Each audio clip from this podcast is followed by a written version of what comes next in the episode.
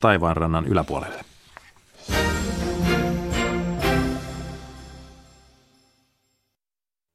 Yle Radio Suomi, ajan tasa.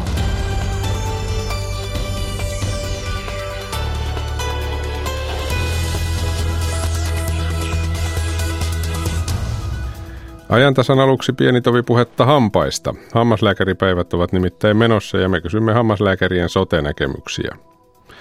Suomen satavuotista itsenäisyyttä on juhlittu pitkin vuotta. Kysymme, mitä juhlinta on merkinnyt suomalaisille ja mitä siitä on jäänyt tulevaisuuden varalle. Moni on ehkä kuullut vaihtoehto Eskolle kampanjasta, joka nostaa julkisuuteen uusia tieteentekijöitä. Mitä tästä ajattelee kampanjan nimihenkilö Esko Valtaoja, sen kuulemme myös. Taiteen valtionpalkinnot on jaettu. Haastattelussamme on yksi palkituista ja taiteeseen liittyy myös tämä ääniarvoitus, eli kuka tämä on. Please don't touch my ears. I needed that Bruce. Roger Rabbit, joo. Tämän suuren persoonan haastattelun kuulette lähetyksen loppupuolelle ja myöskin vastauksen. Ja lähetyksen lopussa myös rakentamisasiaa. Vierailemme kohteessa, jossa toimisto- ja tehdastilat on muutettu asunnoiksi. Studiossa on Akilainen. Hyvää iltapäivää.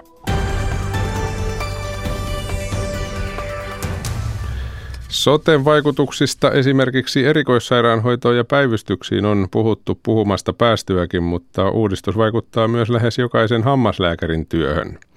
Mutta millä tavalla? Hammaslääkäripäiville osallistuu myöskin Hammaslääkäriliiton toiminnanjohtaja Matti Pöyry. Matti, hyvää iltapäivää. Iltapäivää. Hammaslääkäriliitto korostaa, että suun terveydenhuollon palvelut on sotessa kytkettävä entistä tiiviimmin osaksi muita sosiaali- ja terveydenhuollon palveluita. Eli mitä te hammaslääkärit käytännössä ehdotatte?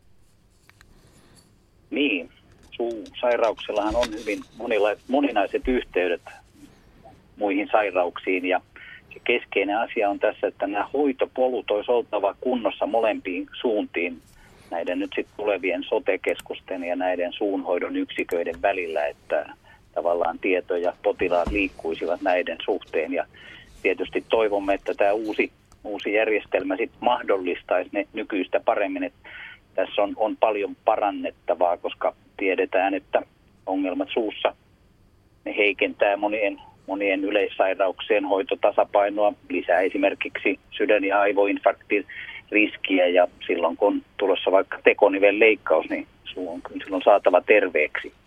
Mutta e, ehkä vielä korostan sit sitä, että näillä suun sairauksilla on yhteyksiä myös, myös sosiaalipuolen asioihin, mitä ei aina sit niin ehkä tulla ajatelleeksi, että aika hyvin tuo Tampereen yliopiston sosiaali- ja terveyspolitiikan professori Juho Saari on nostanut esille justi tätä yhteyttä nuorten miesten syrjäytymisen kohdalla ja, ja hän, on, hän on listannut keinoja, millä sitä syrjäytymistä voisi estää ja tämä suun terveys on yksi asia tässä, että tiivistetysti huonoilla hampailla ei saa tyttöystävää eikä saa työtä.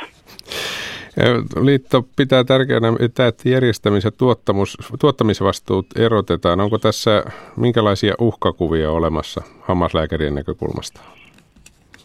No kyllähän moni alalla kyllä niin kuin tietysti, niin kuin nyt muuallakin terveydenhuollossa, niin kyllä niin kuin nämä muutokset arveluttaa. että tietysti se tämä on niin, niin iso muutos, mikä on edessä, että, että sitä tietysti on vaikea, vaikea kaikkia vaikutuksia nähdä, mutta että, että kyllä tämä, niin tämä perusasetelma, se, että meillä on nykyisin on, on aikuisista puolet käyttää julkisia palveluja ja puolet yksityisiä palveluja ja tässä uudessa järjestyksessä sitten nämä molemmat on rinnakkain ja julkinen tuki tulee sitten molempiin, että, että kyllä tämä niin kuin, se lähtöasetelma on kuitenkin ihan hyvä tässä. Tuntuu siltä, että tuolla ainakin muun terveydenhoidon puolella suuri suuruus tuntuu olevan valttia ainakin jonkun mielestä. Mikä se hammaslääkärien näkymä on? Voiko vielä jatkossa olla tällaisia niin sanottuja yhden hammaslääkärin vastaanottoja? Me pidetään tärkeänä, että eri kokoiset vastaanotot voisi tulla tähän mukaan. Ja, ja, ja se, sitä meiltäkin kovasti kysytään, että, että, että, että onhan tämä mahdollista. Ja kyllä niin kuin monet poliitikot kyllä ihan ovat niin makuuttaneet, että kyllä tästä halutaan pitää huolta, mutta kovin helposti se tuntuu menevän siihen, että, että nämä byrokraattiset vaatimukset sitten pieniltäkin vastaanotoilta, niin niitä vaan koko ajan kasvatetaan. Mutta vastausta siihen, että pystyykö pieni olemaan mukana vielä vai, tai ei, niin vaikea siihen ihan täsmällisesti vastata, koska paljon riippuu sit siitä, että miten nämä tulevat maakunnat, nämä sitten nämä palaset ja, ja sopimukset sit käytännössä järjestää. Niin, niinhän se menee, että hammashoito olisi tulossa soteen mukaan vasta viimeisenä vuonna 2022 ja niinpä siitä tietysti tavallaan ymmärrettävästi on puhuttu paljon vähemmän kuin monesta muusta asiasta, mutta Matti Pöyrö, onko tällainen pitkä siirtymäaika tarpeen? Onko tämä hyvä järjestys hammaslääkärin näkökulmasta? No kyllä se tavallaan on, että, että ennen muuta toivotaan, että nyt tässä niin kuin näiden seuraavien vuosien aikana voitaisiin kokeilla erilaisia malleja, miten, miten nämä tuottajat sitten maakuntaan liittyy. Että näitä on jo käynnissä tai käynnistymässä tuossa Keski-Uudellamaalla ja Tampereella toivottavasti kohta Tampereen seudulla, että näistä saataisiin sitä kokemusta, että siinä mielessä tämä pitkä aika on hyvä, mutta sinällään semmoinen erikoinen asia ollaan alalla huomattu, että, että, että monille kansalaisille on tullut käsitys, että tämä on ihan kohta alkamassa ja, ja, ja kohta päästään niin kuin halpaan hoitoon. No, hoitomaksuista ei vielä te, tiedetä sitä tai tätä, mutta että, että, että kuitenkin tässä on, on, on, on vielä neljä vuotta aikaa siihen, että ei tämä, tätä ei niin kuin tämä on kuitenkin vasta tulevaisuudessa. Että hoitoaikoja ei tämän vuoksi nyt kyllä kannata lähteä siirtämään.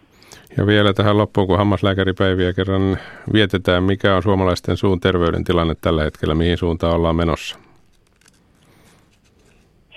Kun tietäisi. Ei siitä oikein, oikein kunnon tutkimuksia ole. Monella on ihan hyvinkin, mutta kyllähän tämä sosiaaliluokka vaikuttaa, että, että, että on suomalaisia paljon, jolla on huono suun terveys, ähm, paljon joudutaan poistamaan hampaita, paljon on hammasprotetiikan tarvetta. Että kyllä meillä on vielä matkaa ja, ja suomalaisethan harjaa hampaitaan huonommin kuin vaikka muut Pohjoismaat ja käy hammastarkastuksissa harvemmin, että kyllä meillä on vielä matkaa tässä näissä asioissa. Tehtävää riittää. Kiitoksia tästä Hammaslääkäriliiton toiminnanjohtaja Matti Pöyry. Oikein hyvää päivänjatkoa. Kiitos.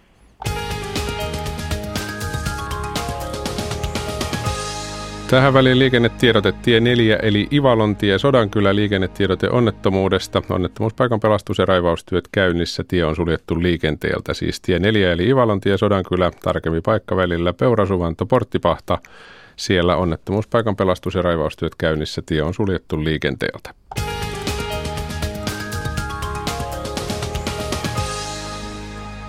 Suomen satavuotiaasta itsenäisyyttä on juhlittu läpi vuoden Suomessa ja maailmalla. Tutkimustuloksien mukaan yli 600 000 suomalaista osallistui Suomi 100 juhlavuoden ohjelman rakentamiseen. Erityisesti juhlavuosi puhutteli nuoria. Mistä juhlavuoden tulokset kertovat, minkälainen on satavuotias valtio? Mikael Mikkosen haastattelussa valtiosihteeri ja Suomi 100 hallituksen puheenjohtaja Paula Lehtomäki ja Suomi 100 juhlavuoden pääsihteeri Pekka Timonen valtioneuvoston kansliasta. No kyllä se on ollut ainutlaatuinen, hyvin moniilmeinen ja rikas kokemus. Toki myös valmistelukoneistossa hyvin keskeisesti mukana olleena niin, niin työläs ja vaativa, mutta kaiken kaikkiaan erittäin uniikki ja mielenpainuva kokonaisuus. Mitä ajatuksia se herättää, että suomalaiset ovat olleet mieluusti mukana rakentamassa tätä? Se on minusta valtavan rohkaiseva viesti. Ja tietenkin se on meille myös hyvä palaute siitä, että, että kun juhlavuotta lähdettiin toteuttamaan nimenomaan niin, että kutsu oli avoin, että tulkaa ja tehdään tämä yhdessä, tehdään kaikilla niillä tavoilla, jotka, jotka niin kuin itse kukin meistä kokee oikeiksi tavoiksi juhlistaa isänmaata, niin se on toiminut hyvin ja, ja aikaan saanut laajan ilmiön ja totta kai se ilahduttaa valtavasti. Nyt tuota on tutkittu noita Suomi 100, vuoden, 100 juhlavuoden tuloksia, niin mistä ne mielestäsi kertovat? Kyllä ihmisillä näyttäisi olevan sellainen yhteenkuuluvuuden kaipuu. Ihminenhän on tietysti hyvin sosiaalinen olento lähtökohtaisesti ja, ja se, että entistä enemmän niin kuin luodaan ilmapiiriä ja luodaan tämmöinen konkreettinen väylä sille, että pääsemme hakeutumaan toisten pariin, pääsemme tekemään yhdessä, niin se on, se on sopinut hyvin suomalaisille. Minkälainen on tämän päivän Suomi? Tämän päivän Suomi on, on erittäin moniilmeinen ja, ja erittäin värikäs. Ja, ja tavallaan minusta kyllä juhlavuoden 5000 ohjelmaa ja hanketta, niin ne kuvastaa just tätä moniilmeisyyttä. Suomi täyttää nyt pian sata vuotta. Minkälainen on valtio, joka on sata vuotta vanha? Kyllä satavuotiaan pitää olla jo valtionakin. Se on päässyt kasvukivuistansa eroon ja, ja toivottavasti on myös sillä tavalla kypsässä ja vakaassa iässä, että uskaltaa katsoa myös peiliin sellaisena kuin mitä sieltä kuva näkyy.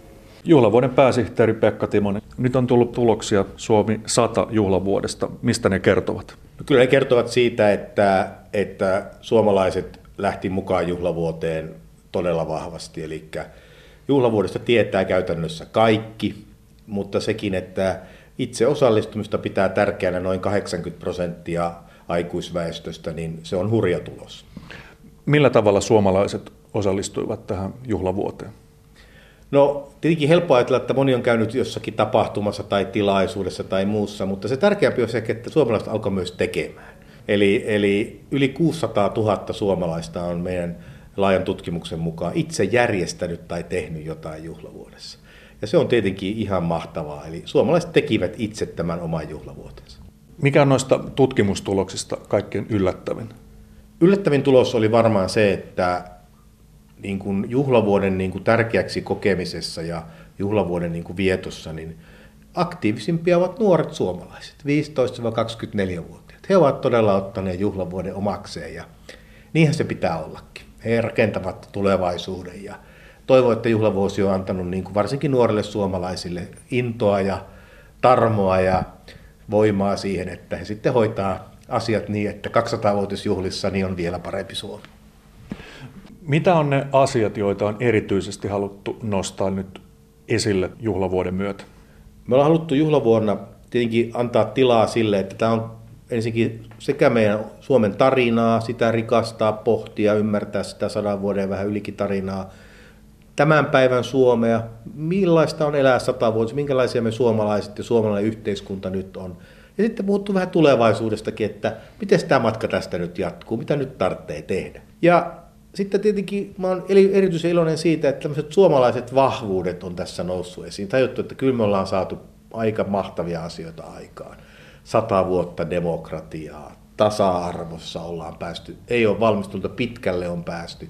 Koulutuksen voima, miten me käännettiin itsemme hyvin köyhästä maasta maailman tämmöisten kehittyneiden valtioiden johtoon vain sadassa vuodessa. Se on ihan huikea juttu.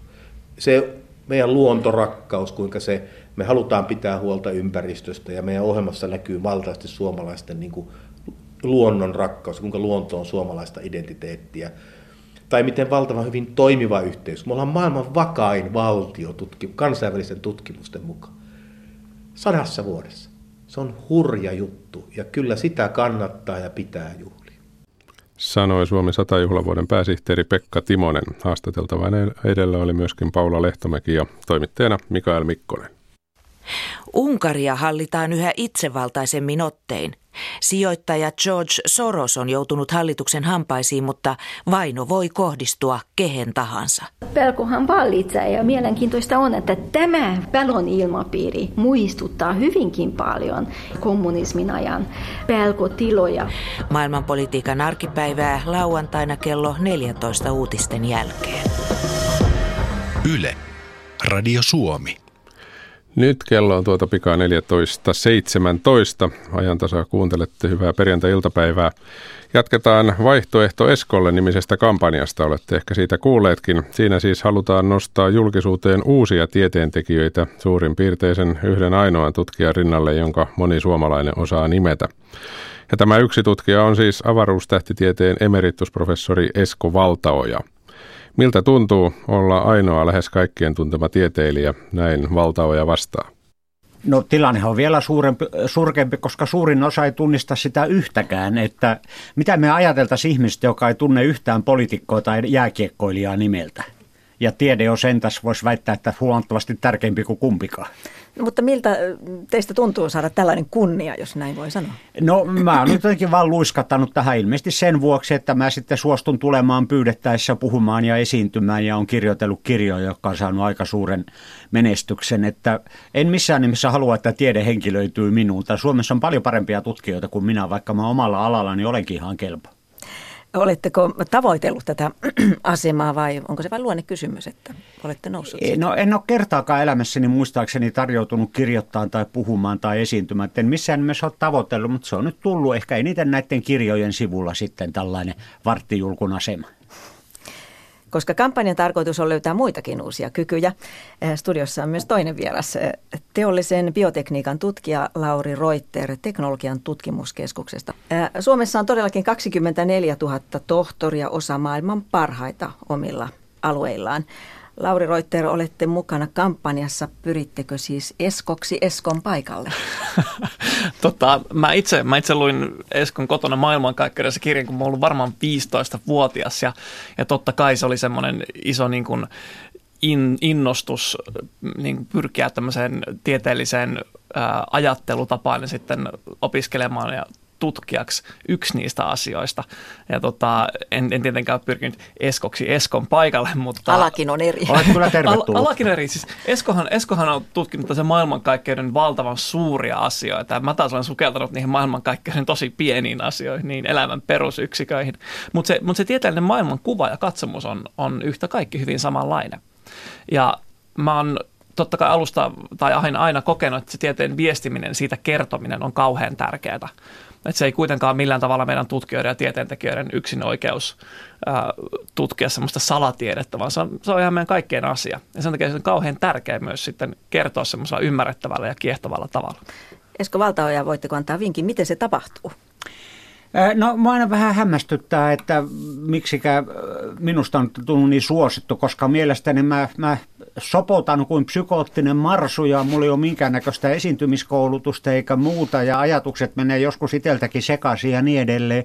Mutta kyllä siinä on se into. Mä todellakin haluan saada ihmiset oikein tarttua rinnuksistakin ja ravistella, että herää pahvi, katso tätä ihmeellisiä asioita, ihmeellistä maailmaa, kuinka hauskaa ja tärkeää tietäminen on. Äh, Lauri Reuter, tutkitte ruoantuotannon mahdollisuutta bioreaktoreissa. No, mitä siis teette ja tavoittelette? Me siis tutkitaan sitä, miten tämmöisiä näitä soluja elämän pieniä perusyksiköitä voisi käyttää yleensäkin kaikenlaisten asioiden tuottamiseen. Ne on semmoisia pieniä biologisia tehtaita. Ja me ollaan tutkittu paljon tämmöisten kasvisolujen käyttöä. Me voidaan ottaa kasvista soluja, kasvattaa niitä tämmöisessä bioreaktorissa pienessä säiliössä ja tuottaa niitä milloin ja missä vaan. Ja esimerkiksi niitä voisi käyttää sitten ravintona ja kasvattaa jopa niin kuin kotona omassa keittiössä. Ja tämmöiset uudenlaiset tavat tuottaa ruokaa on hirveän tärkeää, koska meidän täytyy pitää huolta, että me käytetään meidän käytettävissä olevat resurssit tehokkaammin ja paremmin. Ja myös, että meillä on uusia tapoja tuottaa ruokaa, kun ympäristö ja ilmasto muuttuu tosi äh, radikaalilla ja arvaamattomalla tavalla nyt. Mutta siis mitä kaikkea voisi korvata? Tarkoitan, no, me, ollaan, me ollaan tehty esimerkiksi maidon äh, proteiineja tämmöisissä bioreaktoreissa. Siihen ei välttämättä tarvita lehmää. Voidaan ottaa se geeni lehmästä ja laittaa mikrobiin tai hiivaan ja tuottaa se maidon proteiineja sitten toisilla tavoilla. Meillä kasvaa myös kymmeniä erilaisia kasvilajeja, tämmöisiä soluviljelminä. Sitten voidaan kasvattaa ihan, ihan semmoiksi mm, proteiiniksi syötäväksi. Esimerkiksi kuorn on tämmöinen sieniproteiini, jota on kasvatettu jo parikymmentä vuotta. Lauri Reuter, oletteko te ratkaisemassa maailman nälkäongelmaa? Toivottavasti äh, pitkällä tulevaisuudessa kyllä. No, tuossa jo mainitsit, Esko Valtaoja, että, että tämmöinen into on, on hyvä väline saada sanomaa perille. Te, te olette palkittu tieteen popularisoija, niin miten muuten voi tiedettä esittää niin, että se kuulostaa kiinnostavalta? No kyllä siinä se meidän tieteentekijät, meidänhän koulutetaan tietenkin esittää asiaa mahdollisimman tylsästi, kuivasti, täsmällisesti ja niin edelleen, koska muuten niitä ei saa julkaistua läpi tuolla kansainvälisissä lehdissä. mä itse sanon, että mä koitan kirjoittaa tämmöistä niin kuin tieteellistä kioskiviihdettä vähän niin kuin pilkä silmäkulmassa, että ihmiset viitsis ja jaksais lopettaa välillä jääkeekon katsomisen ja kaljan kittaamisen ja tarttua sitten vaikkapa siihen kirjaan, minkä mä oon kirjoittanut, jossa koitan kertoa sitten tieteistä maailmasta ja mielestäni hauskoista ja tärkeistä asioista. Eli se muistaa se, että me kilpaillaan ihmisten kanssa heidän vapaa-ajastaan silloin, kun me koitetaan tätä tiedettä tuoda esille ja heidän elämänsä. Mutta me, meidän tutkijoiden koulutushan on sitä, että me, me opetellaan niin kuin hankkiutumaan eroon näistä tarinoista ja kaikesta mielenkiintoista. Koska se on se, mikä, koulutetaan niin, se, se, se on se, mikä tekee tieteestä tiedettä, että siinä ei, siinä ei keskustele tarinat ja kiehtovat juonenkäänteet, vaan, vaan asiat itsessään. Mutta sitten myös sit tutkijoiden yhtä, yhtä lailla tota, jokaisen meistä pitää, pitää muistaa, että, että se tieteen tekeminen ja se tieteestä kertominen ja viestiminen, ne on kaksi aika eri asiaa. Aivan. No, tämä kampanja liittyy aivan hulvattomia videoita, mitä voi käydä katsomassa.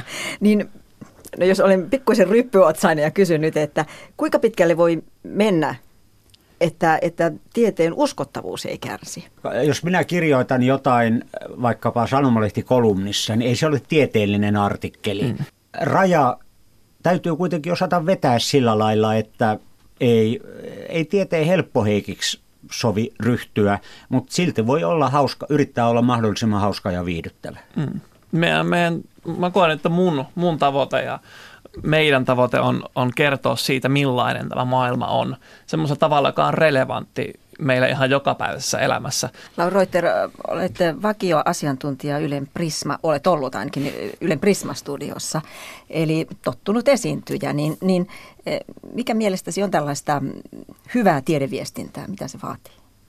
No se vaatii sen, että, että se, se meidän tutkijoiden rooli siinä on löytää ne isot asiat ja pistää ne semmoiset uutiset, mistä usein viestitään semmoiseen isompaan kontekstiin ja, ja laittaa ne sinne isomman palapelin osiksi, koska se ei ole helppoa, se ei ole ollenkaan helppoa. Ja se vaatii sitä, että sen asian on perehtynyt pitkään ja, ja hyvin perusteellisesti. Ja semmoinen, semmoinen suuren kuvan luominen ja, ja kertoo niistä isoista ilmiöistä, niin se on, se on hirveän tärkeää. Se on usein semmoista, mihin toimittajilla ei, ei riitä aikaa, eikä riitä välttämättä sitten ei, ole, ei, ole, ei ollut tarvetta syventyä siihen tieteeseen niin paljon. Ja sen, sen me tutkijat voidaan tuoda ja se on semmoista toimittajien ja tutkijoiden yhteispeliä, joka on, on kauhean tärkeää. Entä pitäisikö tutkijoiden rakentaa itsestään brändi? Ei, ei, jos ei sitten ö, välttämättä halua lähteä sillä lailla, että hankkii elantonsa esimerkiksi kirjoittamalla populaaria tiedekirjoja, mistä on erinomaisia esimerkkejä, ehkä ei niinkään paljon Suomessa, me tiedä elääkö kukaan sillä, mutta maailmalla sitten tällaiset tunnetaan, vaikka Richard Dawkins tunnetaan Suomessakin erinomaisen hyvin ja on Neil deGrasse Tyson, tässä uusi kosmossarja ja näin edelleen, kyllä se mahdollista on. Mm.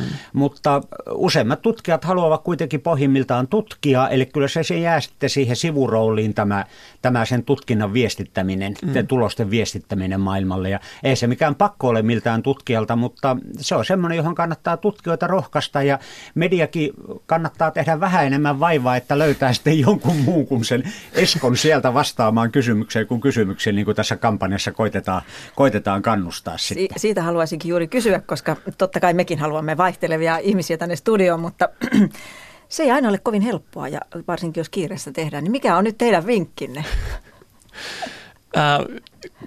se vaatii vähän vaivaa seurata ja löytää niitä uusia eskoja.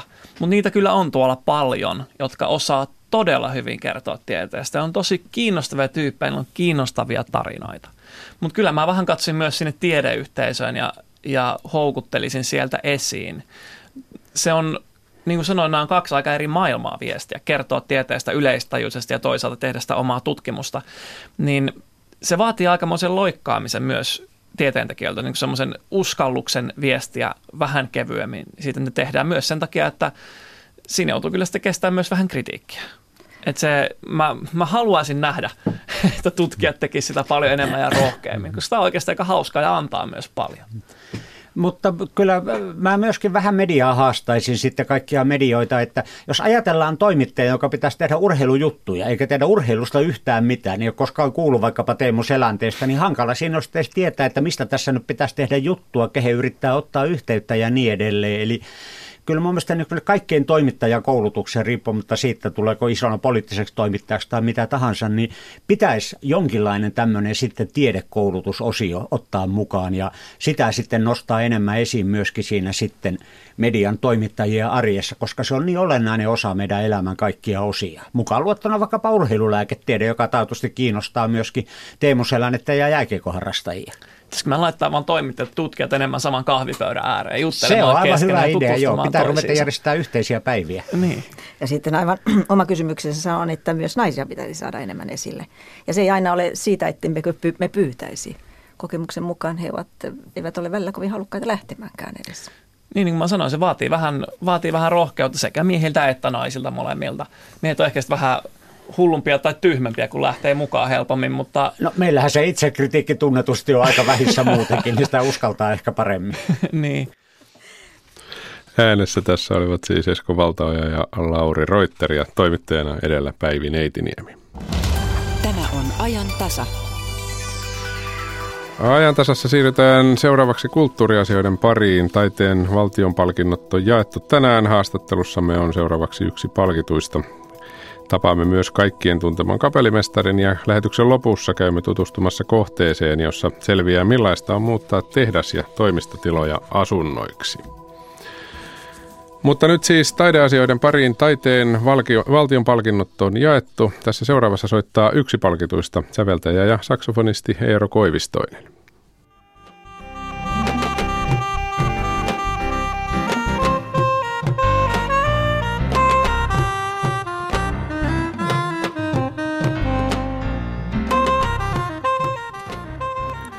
Eurooppa-kulttuuri- ja urheiluministeri Sampo Terho jakoi päivällä kirjallisuuden esittävien taiteiden ja monialaisen taiteen valtion palkinnot.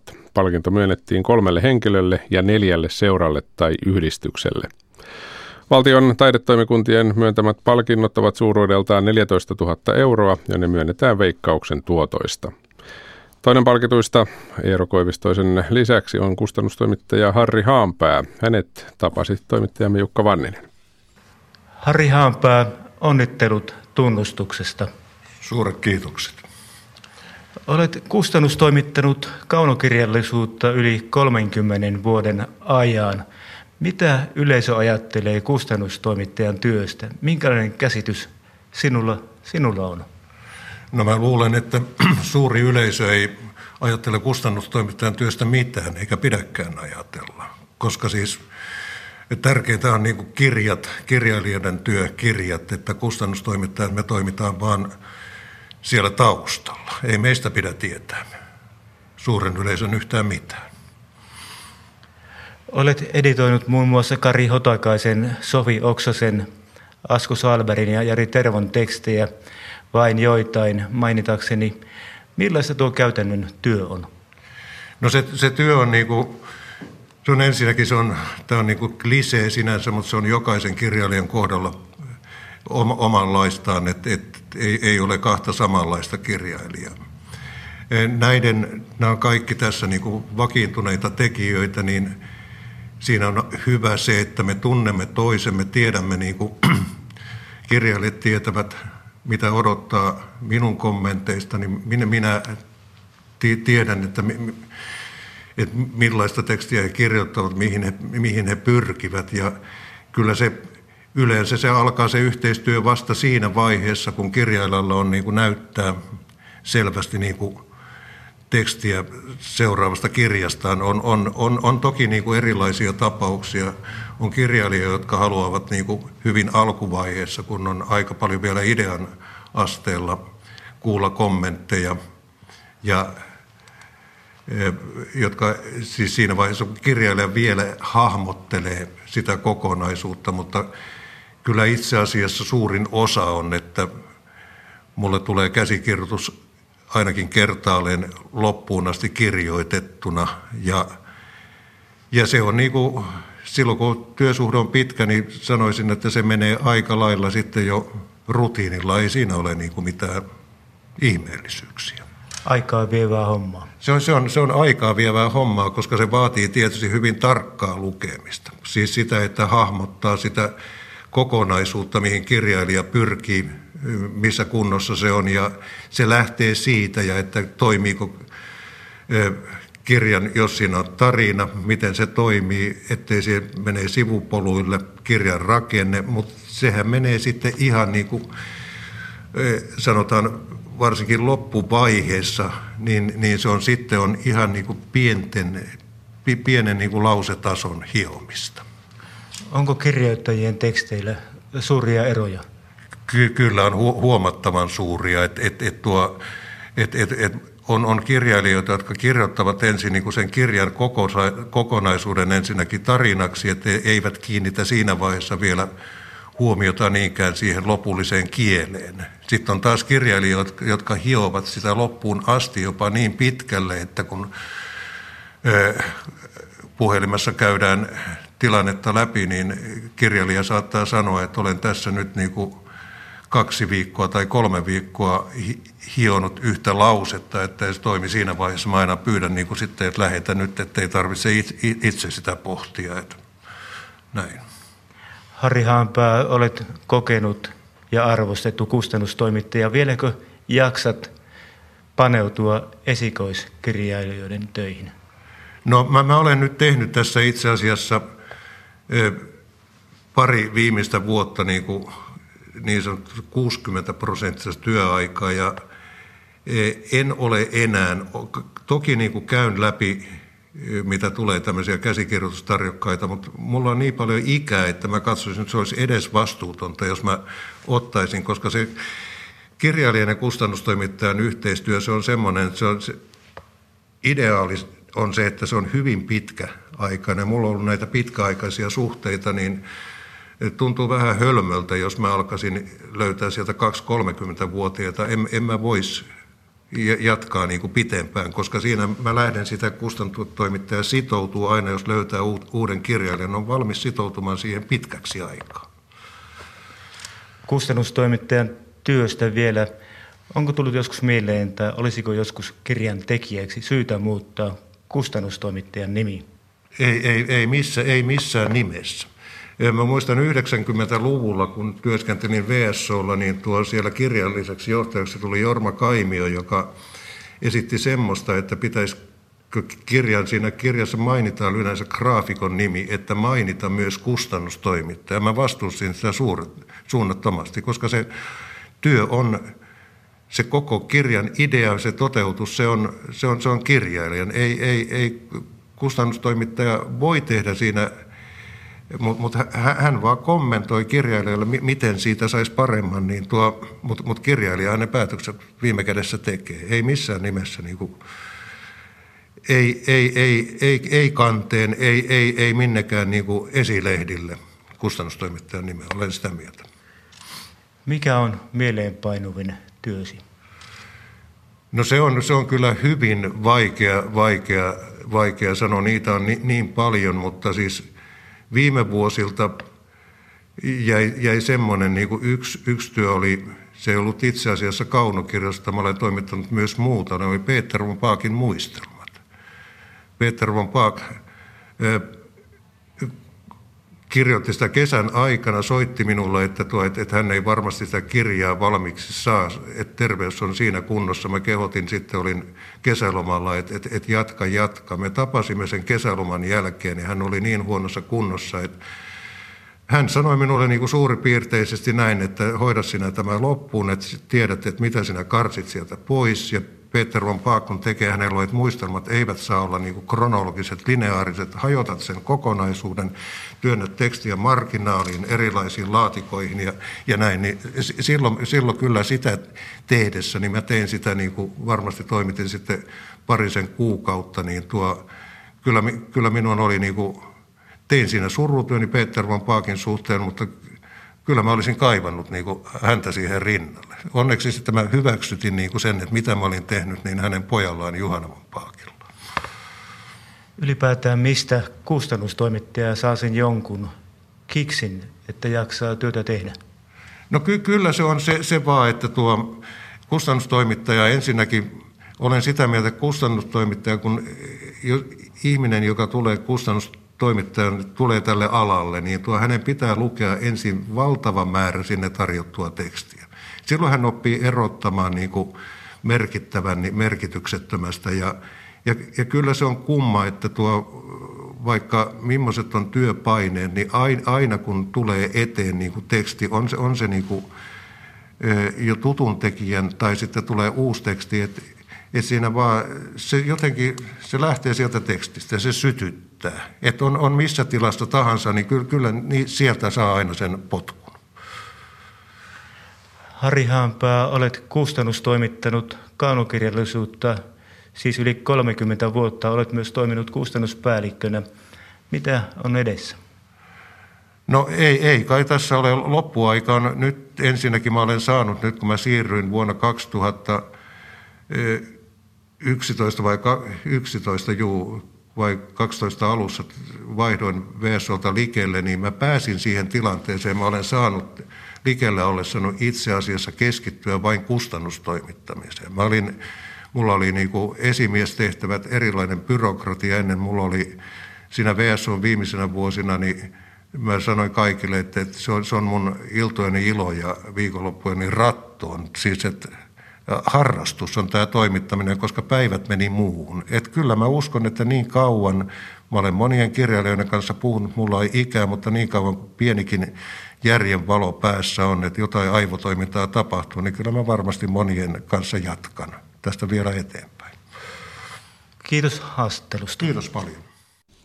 Harri Haanpään tapasi Jukka Vanninen. Ja Haanpään lisäksi palkittiin tänään niin ikään kirjallisuuden palkinnolla suomentaja Sari Karhulahti, kuten todettua musiikin palkinnolla saksofonisti, säveltäjä Eero Koivistoinen, monialaisen taiteen alalta Suomen biotaiteen seura, näyttämö- ja esitystaidetta edustava taidekollektiivi Vauhaus ry ja sirkustaiteesta taiteilijayhdistys Hiljaisuus. Tanssitaiteen valtion palkinto myönnettiin pirkanmaalaiselle esitys- ja harjoitustila liikelaiturille ja lisäksi valtion ulkomainen kääntäjäpalkinto myönnettiin puolantaja Sebastian Muslakille. Hän on kääntänyt muun muassa Mika Valtarin teoksia.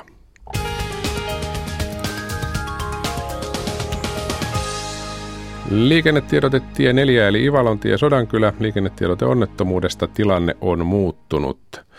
Onnettomuuspaikan pelastus- ja raivaustyöt ovat käynnissä. Yksi ajokaista on suljettu liikenteeltä. Siis tie 4 eli Ivalontie Sodankylä, tarkempi, tarkempi paikka välillä Peurasuvanto, Porttipahta. Siellä onnettomuuspaikan pelastus- ja raivaustyöt käynnissä. Yksi ajokaista on suljettu liikenteeltä.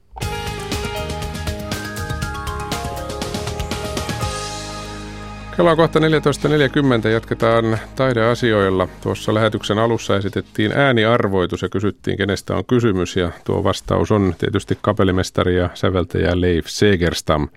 Hän pulppua musiikkia ja sanoja. Sinfonia numero 317 kanta esitettiin tällä viikolla Mikkelissä ja matkittuaan tosiaan ensin, kuten ääninäytteestä kuultiin, toimittajalle Roger Rabbit ja Segerstam ehti antaa muutaman elämän ohjeenkin. Onhan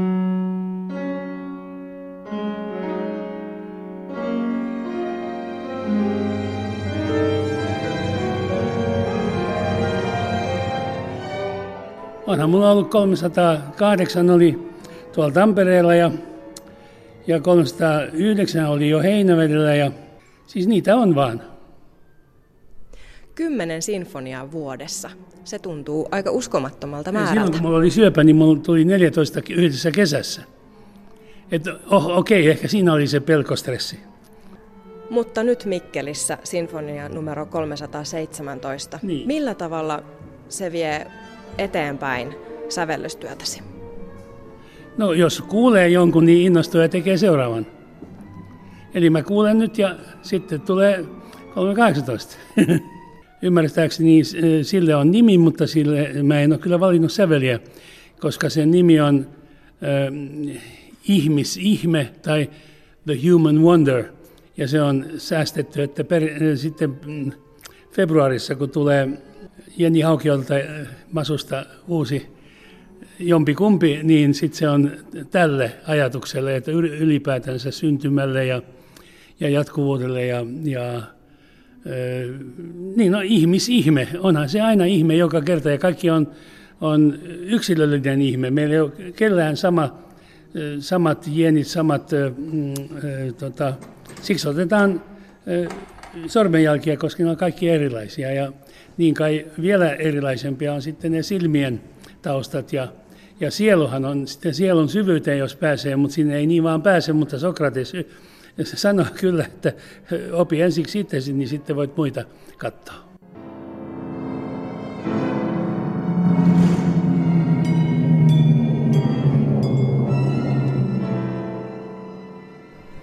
Säveliä on olemassa 12, jotka mahtuu oktaaviin ja sitten niiden välistä vielä muita frekvenssikorkeuksia. Ja silloin kun sävelvalitsija valitsee jonkun, niin hän valitsee oikean.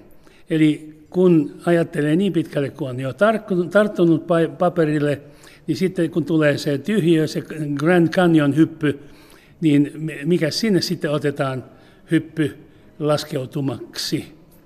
Tai sitten vielä ihan mystinen motivaatio, että koska musiikkihan ei ole se, mikä soi, siis se, se sävel, vaan musiikki on miksi se, mikä soi, soi niin kuin se soi silloin, kun se soi. Eli se sävel pitää saada motivaation, ja tämä kommunikoi, jos on hyvät suojelusenkelit, niin kommunikoi tämä tai ainakin jotain niin, että penkkimuusikko tai se satelliitti siellä, joka istuu yleisössä, niin, niin voi telakoitua siihen emälaivaan, joka on, on sitten siellä lavalla. Ja se on ihan niin kuin, tai siis minun sävellykset, hän on ilman dirigenttiä ja myös ei ole tahtiviivasta, että se on vapaa pulsatiivista ja ja silloin se on niin kuin olisi gladiatorien stadionilla, että sitten kun joku tuolla vasemmalla soittaa jonkun hyvä on, ajaa nyt mä katson sinne. Ei, mutta koskahan toi soittaa tuolla oikealla. Ja tätä sitten tulee ja sitä on itse oman, oma kapellimestari, koska siirtää huomionsa siihen, mistä haluaa hakea säveliä. Ja, ja tämä, tämä on jo puolaktiivista kuuntelua, mutta kaikista aktiivisin kuuntelu on, että nollaa itsensä ja kaikki mitä kuulee pääsee virginaaliseen tai siis niin kuin neitseelliseen musiikkimultaan sinne korvien väliin ja, ja siitä jää sitten muistijälki, jonka saattaa muistaa vielä 90-vuotiaana, jos niin pitkälle pääsee. Niin, yleisölle näkyy vapaapulsatiivisuus ainakin siinä, että ensin kapellimestari johtaa muita kappaleita edessä, mutta sitten kun tulee kapellimestarin oma kappale, niin hän siirtyykin sitten pois lavalta. Joo, ei pois lavalta, koska mä voin soittaa ilmatteeksi kaupan päälliseksi toista pianoa, ja tätä mä aina teen. Onko vapaapulsatiivisuus enemmän sävellystekniikka vai esitystekniikka? Ei kun se on elämä. Elämä on vapaapulsatiivinen. Jos menet jonnekin Alppiniitylle, niin siis minne se lentää nyt sitten se siemen. Se riippuu minkälaista tuulta on ja mihin se sitten menee ja siellä sitten se riippuu siitä, että minkälaista valo, minkälaista kosteutta, minkälainen kilpailu on ja muutenkin siinä se sitten on ja viihtyykö vai ei, mutta sitten yhtäkkiä tuleekin se, että sieltä syntyy orkidea. Tämä on ihme, mutta tämä on luonnollista ja, ja kaikella on aikansa, niin on myös sen orkidean synty. Ja tämä, että sävelet soivat jos ne, niillä on vähänkään sinne päin oleva vapaus odottaa sitä oikeaa hetkeä, että nythän minä soin, koska minä tunnen, että, että minä olen semmoinen sävel, kun pitää juuri nyt soida. Ja sitten jos mun soittaja ei, ei sitä tee, niin mä voin sieltä alitajunnasta pokata, että hei kuule, soita jo, sä oot myöhässä. Tämä on se hyvä paikka, soita minut nyt, että voi, voi niin leikkiä, että ne, niillä on ihan omat sielunsa ja, ja, ja tentakkelit ja ne kutittaa, että ei kun nyt, tai sormi pystyyn, soo soo. Näin sanoi kapellimestari ja Leif Segerstam. Häntä haastatteli Susanna Pekkarinen. Egyptistä tulee tuore varsin surullinen uutinen, nimittäin STT kertoo, että ainakin 54 ihmistä on kuollut ja arviolta 75 loukkaantunut pommiiskussa Egyptissä tänään. Asiasta kertoo Egyptin televisio. Asestetut miehet hyökkäsivät perjantairukouksen aikana moskeijaan, räjäyttivät sen sisällä pommin ja ampuivat kohti rukoilijoita. Hyökkäys tapahtui Siinain niemimaalla lähellä Al-Arishin kaupunkia. Tästä varmasti päivän mittaan uutisissa lisää tarkempaa tietoa. Nyt palataan kotimaahan ja puhutaan seuraavaksi asuntoasioista. Pääkaupunkiseudulla on yli miljoona neliötä käyttämätöntä toimistotilaa ja Helsingin väestönkasvu on, kuten tiedetään, ennustettuakin nopeampaa. Toimisto- ja tehdastilojen muuttaminen asunnoiksi on kuitenkin todella haastavaa ja usein myös kalliimpaa kuin uudisrakentaminen. Yksi kohde saadaan kuitenkin lähiaikoina valmiiksi. Helsingin ydinkeskustassa Töölönkadulla vanha Veilinet Jöösin painotalo on muutettu asunnoiksi. Jakke Holvas kävi katsomassa rakennusjälkeä. Oppaana toimii Kojamo Oyn kiinteistökehitysjohtaja Kim Jolkkonen. Meillä on maanantaina kurssi varattu ja tuota henkeä ja kierretään koko päivän. No kyllähän tässä niin poikkeavaa nimenomaan se, että tässä on, on jätetty nämä niin kuin vanhat kattorakenteet ja kattopalkit näkyviin. Tuossa on selkeä tahallaan tämmöistä vähän raffia, raffia pintaa muistut, muistuttamassa siitä painotalohistoriasta. Ja toisaalta nämä iso, iso ikkuna, mikä, mikä tässä on valtavan, tuossa nyt neljä, neljä neliöä, joka nyt arvioisi olevan tuon ikkunan pinta-ala, tuossa me tulee tuonne polven korkeudelle alas lattiaan, niin kyllähän, kyllähän se, se niin kuin henkii semmoista vanhaa teollisuuskiinteistöä. Tämä on täysin niin kuin, olemukseltaan ihan erilainen kuin tämän päivän uudisrakentaminen, mitä, mitä tehdään. Nämä kuuluu kalustukseen. Kyllä nämä ihan, ihan kuusepäin työnä, työnä tehty nämä, ja, ja nämä avautuukin tälleen vähän tota, Kojamo Oyn kiinteistökehitysjohtaja Kim Jolkkonen. Nyt ollaan täällä esimerkkikohteessa Töölön kadulla Helsingin keskustassa. Tuossa on Töölön lahti ihan lähellä. Tämä on entinen Veilin Gössin painotalo. Paljonko tänne kaikki kaikkiaan tulee nyt näitä yksityisasuntoja, tällaisia perheasuntoja? No siis tänne tulee, tota, meille tulee niin Luumon vuokra-asuntoja 102 kappaletta. Ja, ja suurin osahan näistä on yksiöitä ja, ja, ja, ja kaksioita. Ja, ja tota, tässä oli muutama, muutama sitten asunto, jotka on vähän, vähän isompia, mutta pääsääntöisesti nämä on pieniä sen 44 keskipinta-ala. Paljon tässä, tässä yksiössä, jossa me nyt ollaan, on neljöitä? Tämä on varmaan joku 25 5 neliön, neliön 25-30 välillä. Aivan Helsingin ydinkeskustassa, onko mitään käsitystä paljon tästä tulla pyytää? No itse asiassa ne kaikki, kaikki löytyy tällä hetkellä mm, tuolta, tuota meidän, meidän nettisivuilta, koska me tyypillisesti vuokraus alkaa noin puoli vuotta ennen, ennen valmistumista ja, ja en, en osaa itse sanoa, mikä, mikä tästä on, on, on tämän päivän markkinahinta. Ja itse asiassa näähän menee käytännössä käsistä, että et mahtaako olla enää edes, edes vapan.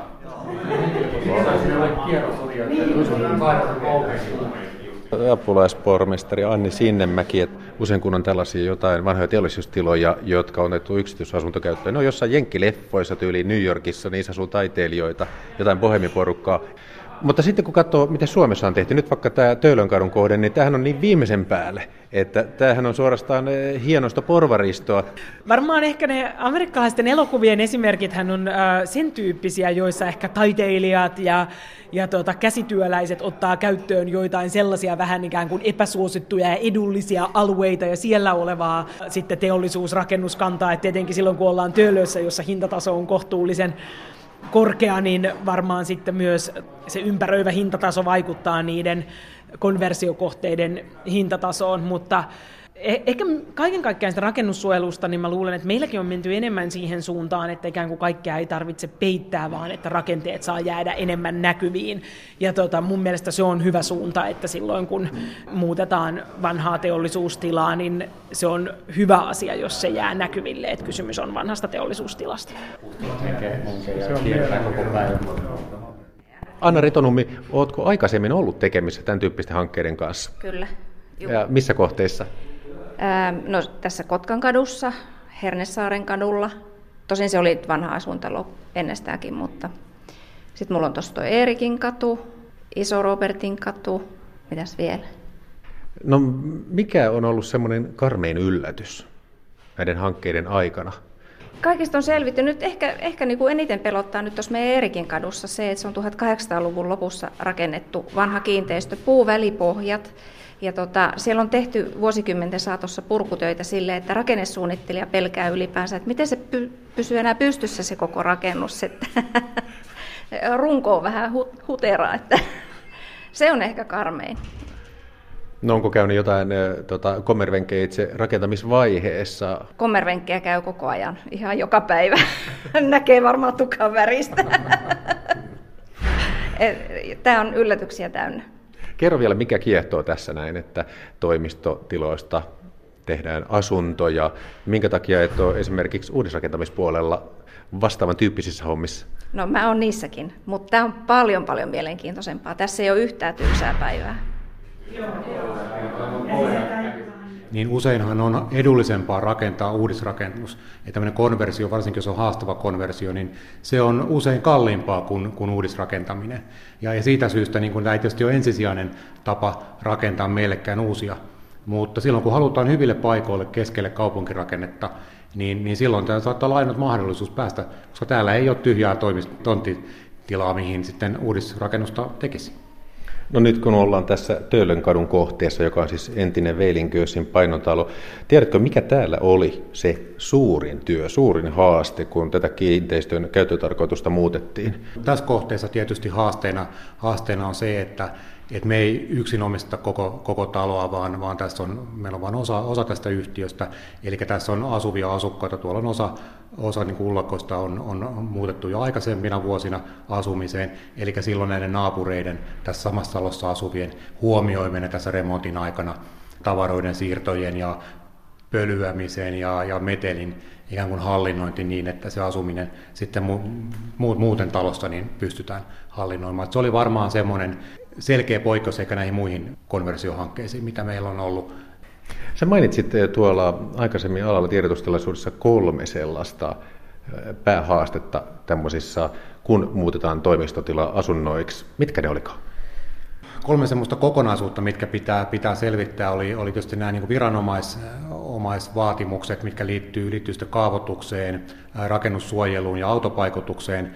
Toisaalta sitten itse rakennuksen ominaisuudet, mitkä tulee sitten rakennuksen runkosyvyydestä, kerroskorkeudesta ja haitta-aineet, mitä tämmöisessä tyypillisesti on, ja kaikki nämä rakenneratkaisut, mitä on, on vanhoissa taloissa tehty. Sieltä löytyy tyypillisesti kaikki maasta haitta-aineet asbestista ja, ja PAH-yhdisteestä lähtien. Ja kolmas kokonaisuus oli, oli sitten tämä suunnitelma, eli miten siihen vanhaan rakennukseen saadaan tehokas suunnitelma asuntojakauman, keskipinta-alojen ja itse suunnitelman tehokkuuden näkökulmasta.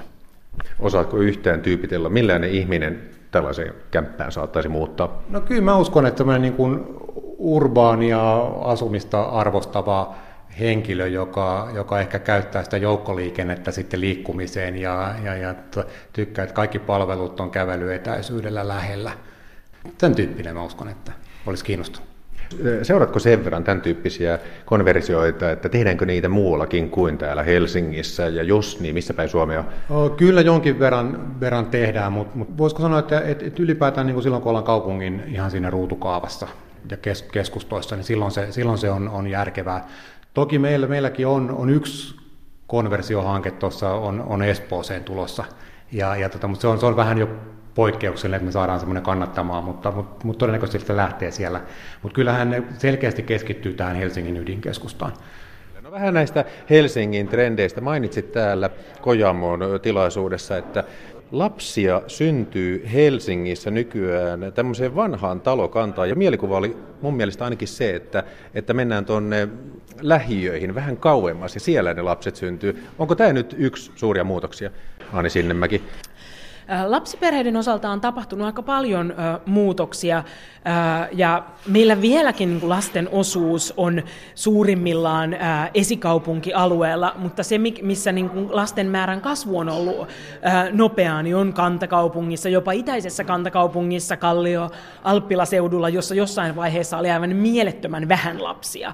Ja nyt siellä esimerkiksi on lapsia sillä tavalla, että muutama vuosi sitten avattu Frantsenian 200 lapsen päiväkoti on täynnä.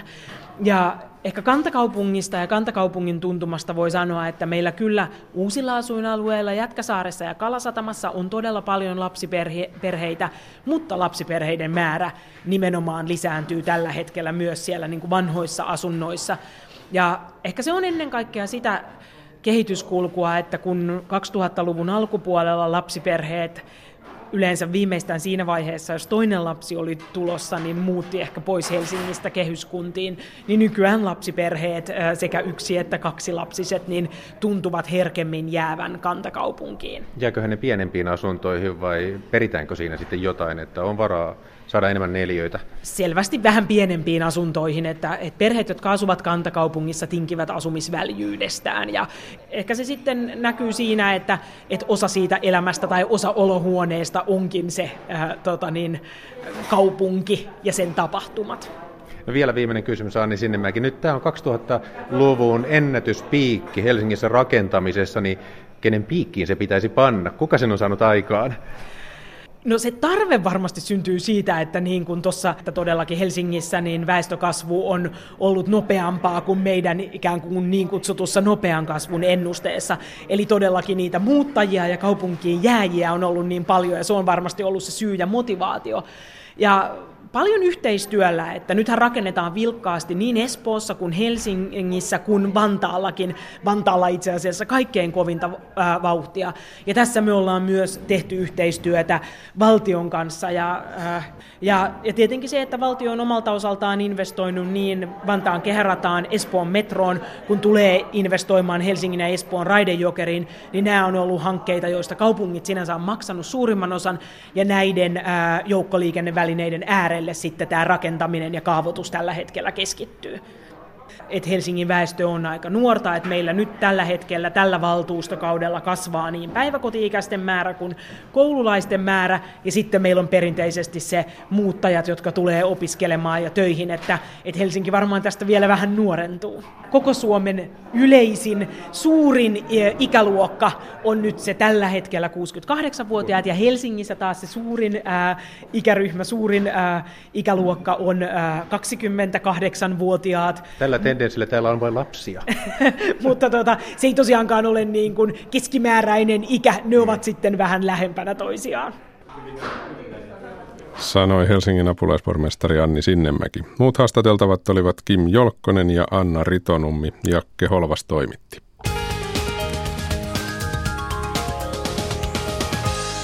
Kaksi liikennetiedotetta, tie 4 eli Ivalontie ja Sodankylä. Liikennetiedote onnettomuudesta tilanne on ohi. Siis tuolla Peurasuvannon ja Porttipahta välillä, sillä välillä olleen onnettomuuden tilanne on ohi tiellä neljä. Ja Pohjanmaalla erikoiskuljetus, kuljetuksen pituus 77 metriä, mukana olevia ajoneuvoja kolme, liikenne pysäytetään ajoittain. Ja tämä on, tiedote on voimassa kello 19 asti Pohjanmaalla.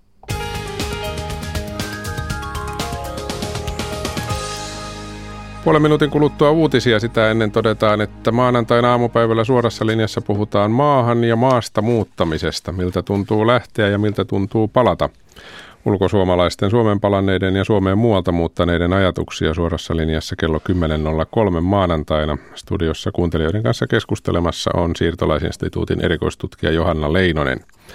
Ja nyt jo voitte lähettää kommentteja aiheeseen liittyen osoitteeseen ajantasa.yle.fi. Kello tulee 15. Radio Suomessa jatketaan uutisilla. Oikein hyvää viikonloppua kaikille.